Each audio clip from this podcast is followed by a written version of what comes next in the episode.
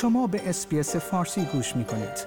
با رفتن به sbs.com.au به اخبار و گزارش های بیشتری دست خواهید یافت.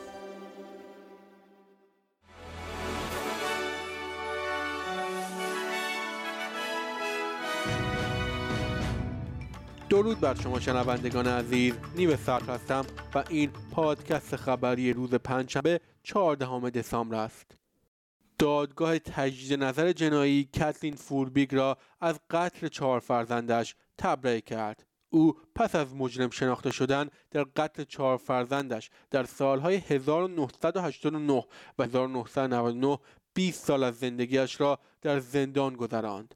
زن 56 ساله نیو ساوت ولز همیشه بر بیگناهیش تأکید کرده بود. طوفان استوایی سابق جسپر به پایین ترین حد خود کاهش یافته. اما مقامات کوینزلند می‌گویند که بارش باران شدید همچنان ادامه دارد. حدود 40 هزار تجارت و خانه در شمال کوینزلند بدون برق هستند. از جمله حدود 25 هزار خانه در کانگز نرخ بیکاری استرالیا از 3 ممیز 8 درصد در ماه گذشته به 3.9 درصد افزایش یافت.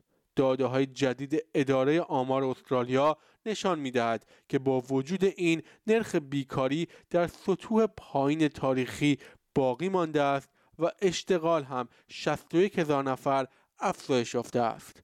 اقتصاددانان می‌گویند ارقام بالای بیکاری ناشی از تلاش برای کنترل تورم است ایالات متحده از استرالیا خواسته یک کشتی جنگی را در میان جنگ در خاورمیانه به دریای سرخ بفرستد این درخواست از سوی نیروی دریایی ایالات متحده برای پیوستن این کشتی به یک گروه ضربت بین الملل در حالی رخ می دهد که حملات به کشتی ها توسط شبه نظامیان مورد حمایت ایران افزایش یافته است. گرین پیس شکایتی را علیه قول سوخت فسیلی وود سایت در دادگاه فدرال تنظیم کرده و دلیل آن را نگرانی از تغییر اقلیم دانسته است. گرین پیس مدعی است که وودساید سهامداران و مردم استرالیا را فریب داده است.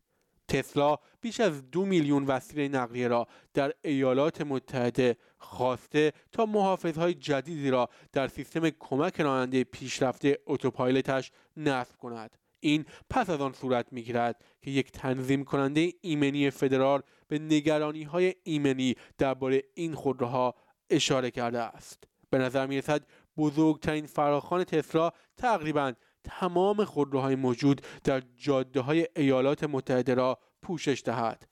ده هزار دانش آموز سال دوازدهم در نیو ساوت ولز نتایج ATAR خود را دریافت می کنند 69 هزار دانش آموز در سراسر نیو ساوت ولز HSC یا گواهی دبیرستان را به پایان رساندند که 55523 نفر آنها واجد شرایط برای ATAR هستند.